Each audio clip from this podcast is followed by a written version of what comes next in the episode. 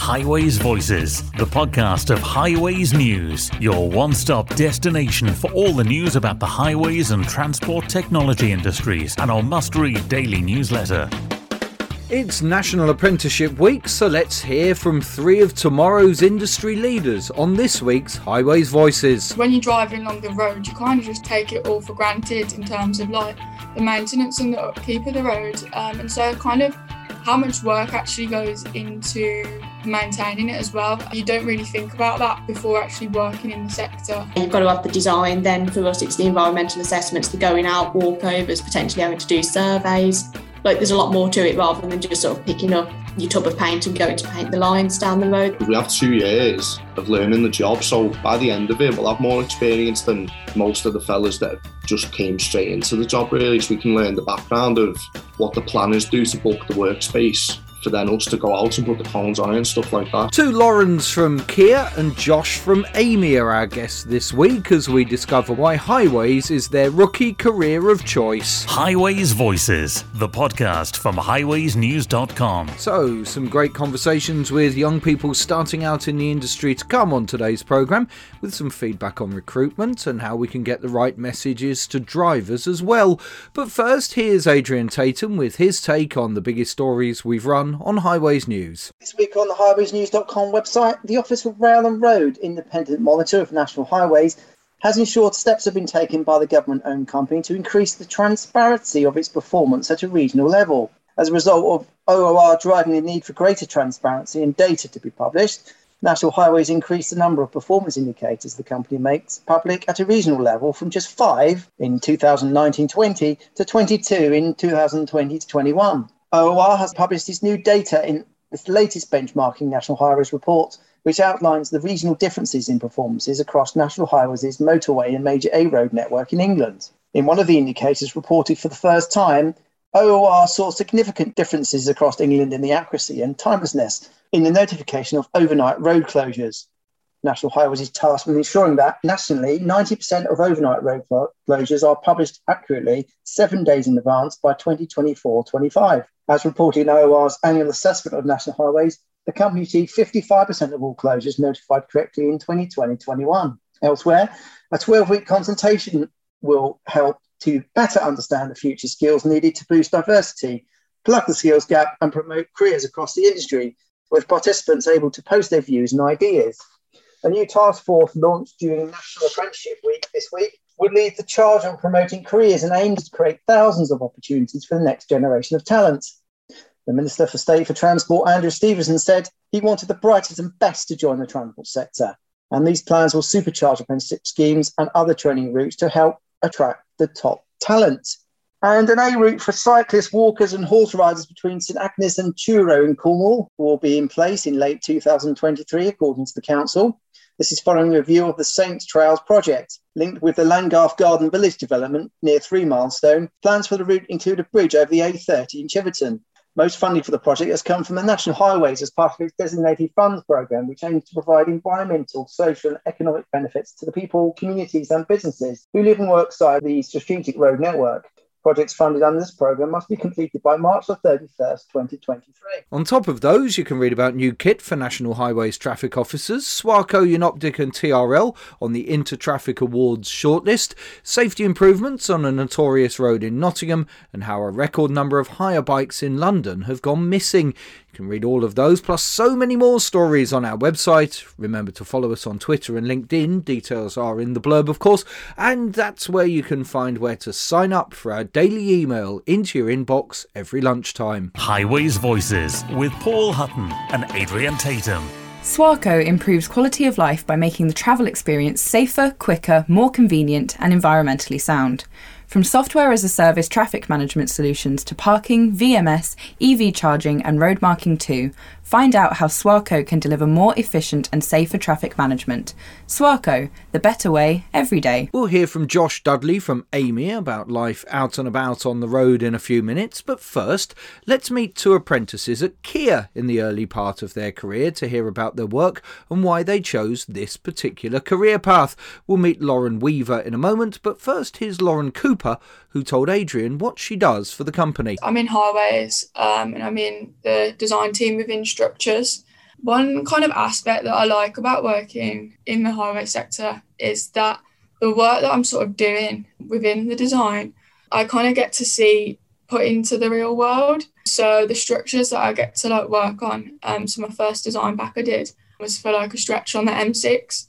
And so getting to work on that and then getting to see it actually in real life and um, getting to see the impact that the work's having on the infrastructure around us. That kind of really interests me and I really sort of enjoy that aspect of it.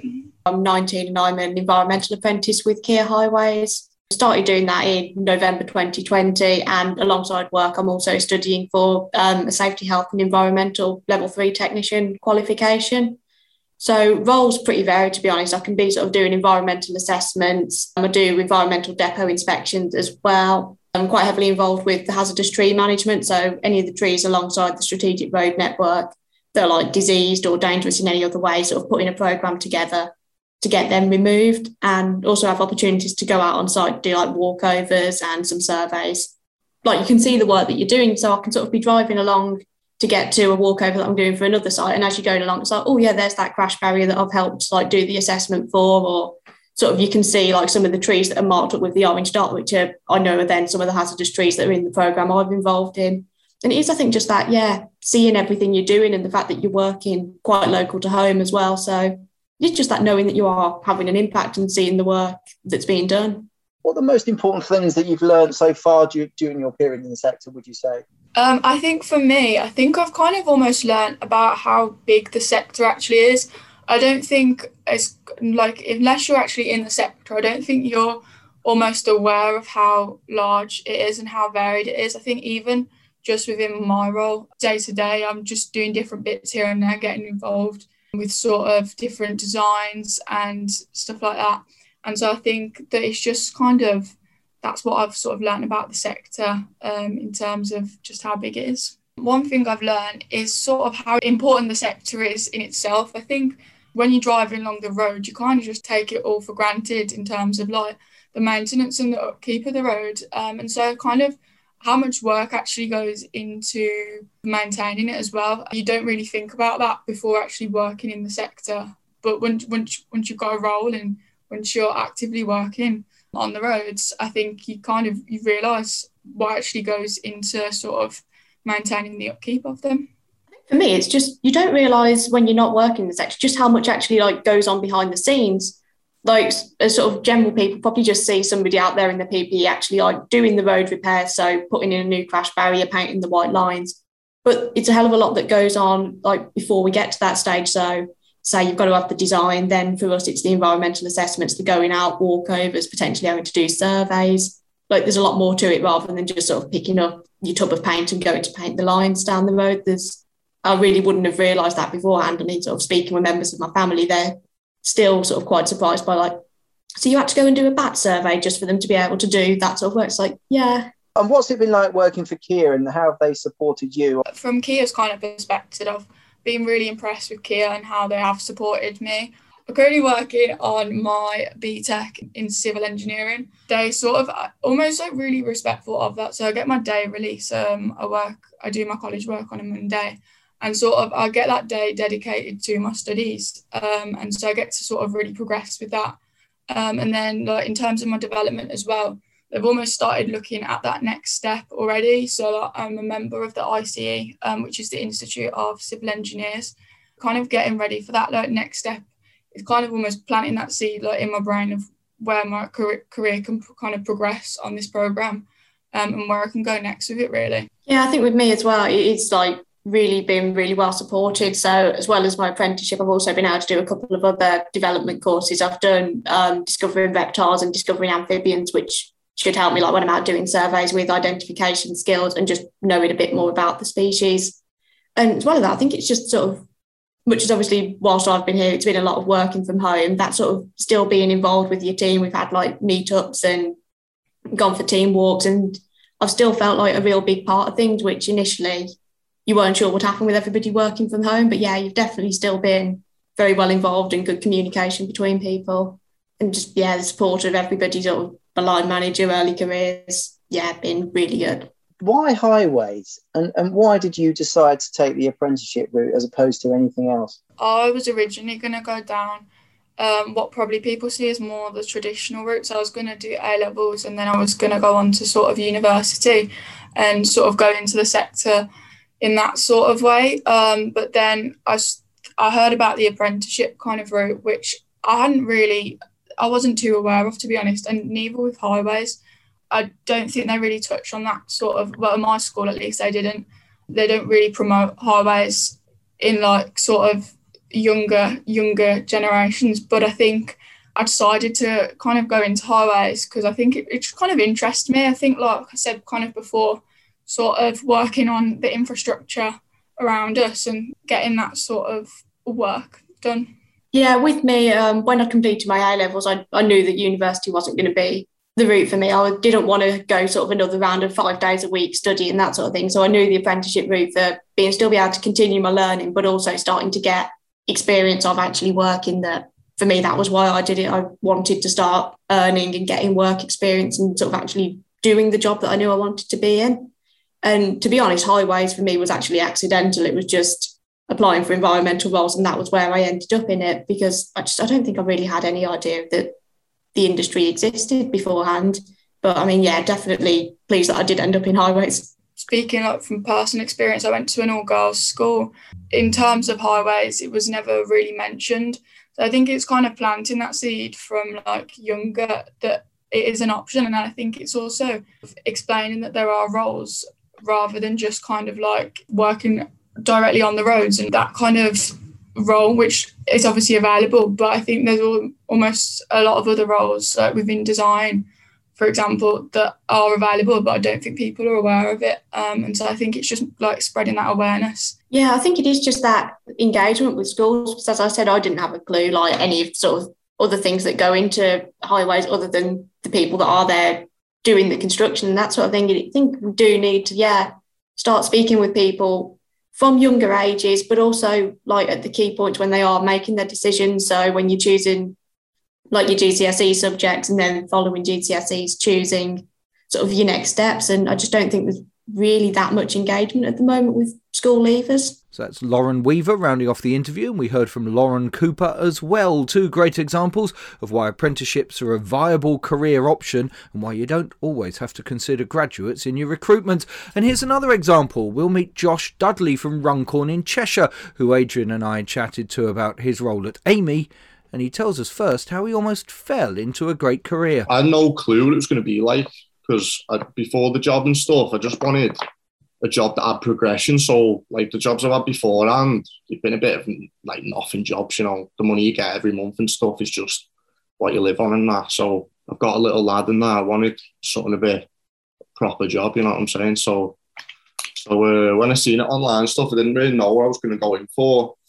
But then after seeing it and with the different jobs, so it's like we do mainly like traffic management, barriers on the motorway. We do fencing on the motorway stuff like that. And then they also have the little like cycling jobs like litter picking and streaming and stuff like that. So I like I just like the idea of going in.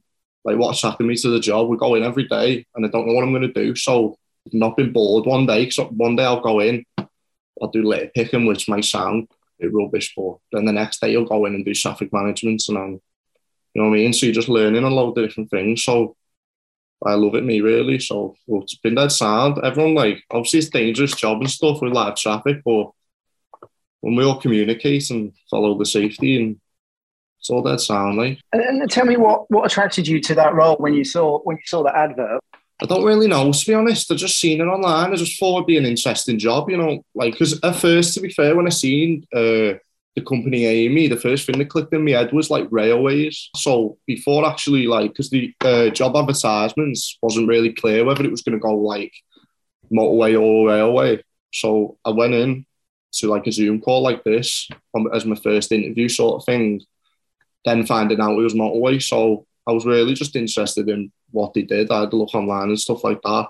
So at the time, I really didn't have a clue what I was going into. And then after with the uh, interviews and stuff like that, they just give me more insights on what the job's about and basically how quick they can progress you up and the amount of tickets they're willing to throw at you for different skills on the different jobs and stuff like that. So really the main thing that like interested me was just the fact that it's not just I don't know you're in a warehouse just picking this stock all day. You can one day be like 20 miles down the M6 or just round the corner on the M62 or whatever, doing all sorts of bits. So because we have two years of learning the job, so by the end of it, we'll have more experience than most of the fellas that just came straight into the job. Really, so we can learn the background of what the planners do to book the workspace for then us to go out and put the cones on it and stuff like that. So that gave us like a whole month of going from the planners to even with the fitters and stuff like that, work on the vehicles and we spent a month with them. But we go to college as well. So the last like week of every month. So that's probably the only remote learning we do now is there every last week of every month. We go to college, learn uh, loads of different skills to be fair, like flagging and curbing, block paving. So all the work we do at home on the computer with that maybe, but we're learning off the boys in the canteen, getting to know all them, they're all willing to help. So it's all dead happy days. And not necessarily about what you're doing, but you know the job, the job role itself, and, and, what that means. What What do you think the most important things that you've you've learned so far? Communication, probably from everyone in there. The one thing everyone tells you is just you've got you've got to communicate, like especially with the live traffic and stuff, because the dangerous jobs and stuff like that. As long as everyone's you know looking out for each other, everyone has each other's back and stuff like that, then it all runs smoothly, really. So and then eh, so far, I've done two training courses. So I've done my TTMBC, which is just like a traffic management uh, one day. And then today, actually, I did my banksman training. It's just re- like reversing vehicles and stuff like that. So they're the two like main things we've learned so far. But just to like fit in with the lads and have a laugh with them, and then it's just so sound going to work, isn't it? Working with your mates, sort of thing. You know what I mean? Like it's nothing better, is there? So just in health and safety as well in our job, to be fair, because like I say, looking out for each other and stuff, for your PPE, just all that mainly is the most important things in the job. One of the uh, key issues in, that we talk about is road worker safety. And it sounds like, without us even prompting you, it's come up in the conversation several times about it's a dangerous job. You've got to follow, you've got to communicate, you've got to make sure safety. So it, it sounds like that's been really drummed into you about working next to live traffic and and how important it is that safety is kind of like the number one priority. Yeah definitely. That's what it's been like from day one because you know what I mean? Everyone wants to after work go back home and after tea and stuff like that. So everyone's there looking out for each other and make sure it's all dead sound. And yeah all the lads are quality like so straight away they drummed it into us all to you know look out for each other and it's been really good. Like. And uh, have you experienced any abuse yet from the public? Nah, I've not yet abuse wise, but like I said, I've only done it four months out on the road properly, so I'm sure I will in the upcoming months and stuff like that. But no, the only uh, interaction I've had with the public was last week. Actually, it was pretty mad. Like we were just streaming, and uh, a fella pulled behind us and he was like having heart palpitations and a heart attack. So we had to ring the ambulance for him. What happened to the guy that you helped then? Nothing. We just sat with him and was told to him. And then the, uh, the ambulance came. So put him in there and he was all sound. Like, so it was all sound in the end. And we got to crack on. But I mean, he was sound, the fella. He just, I think he had uh, blood pressure problems. He told us he was taking tablets for them and you know what I mean? He just felt a bit thingy, so he decided to pull over.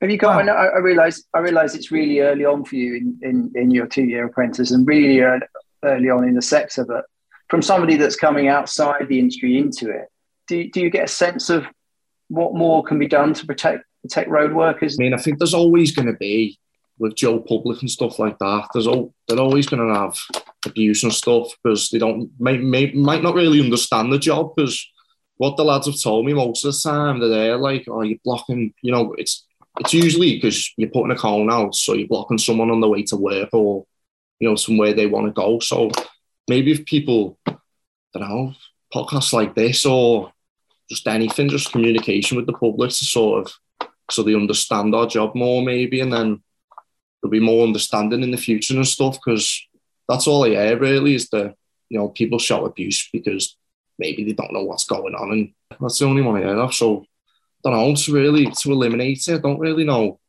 what more you can do other than just try and teach people. Well, about our job. And you know what I mean. I'm not closing. If, if I'm getting abuse, I'll just be. I'm not closing them. It's up for a laugh. Like it's just a job, isn't it? So now, Amey have a have a, a really good reputation for looking after their people. What, what's it been like to work for Amey, and how have they supported you so far in the in, in the development in your development as, a, as an apprentice? They've been sound like to be fair. All the supervisors have been great. Like, because the, the only thing I was uh, like, come, it's a bit intimidating coming in like as a young lad and an apprentice. Most of the workforce are an aging workforce and stuff like that. So coming in and like as an apprentice and just having to shadow people who probably don't want you there. You know what I mean? You're you're above and stuff like that. But no one's been like that really. But that's what goes through your head and stuff. You know when you start a new job and all that. But uh, no, everyone just wants to teach you. Everyone's been dead sound. I think they all understand that, like, like I will be with them, working with them. So the more I know, the better and easier it makes their life and stuff like that.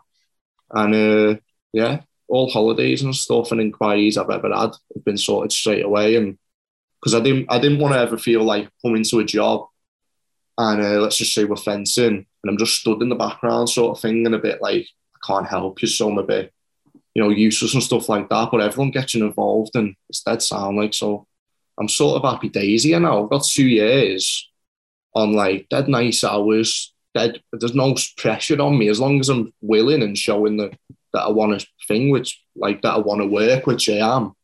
I've got two years of just learning a job, really, with no sort of pressure on me to just as long as I commit to it and do my best, then I'm winning sort of thing. So it's just that good, like. What an advert for apprenticeships and our sector. That's Josh Dudley, apprentice at Amey there. Inspiring stuff here on Highways Voices. Highways Voices, the podcast from highwaysnews.com. Highwaysnews.com. Yes, this is Highways Voices, and before we go, we've still got time for Adrian's accolade. Adrian, who wins this week? My accolade this week goes to the Greater Manchester Combined Authorities and Greater Manchester Health and Social Care Partnership health professionals and community organisations in Greater Manchester will be investigating how social prescribing can help build cycling, walking, and other ways to move into people's lives. Thanks to a £100,000 government grant, the money has been handed over by the DFT to fund a feasibility study that could enable more people across Greater Manchester to take trips on foot or by bike and experience the mental and physical benefits of leading a more active life. If successful, the scheme would encourage and support people in areas where health inequalities are evident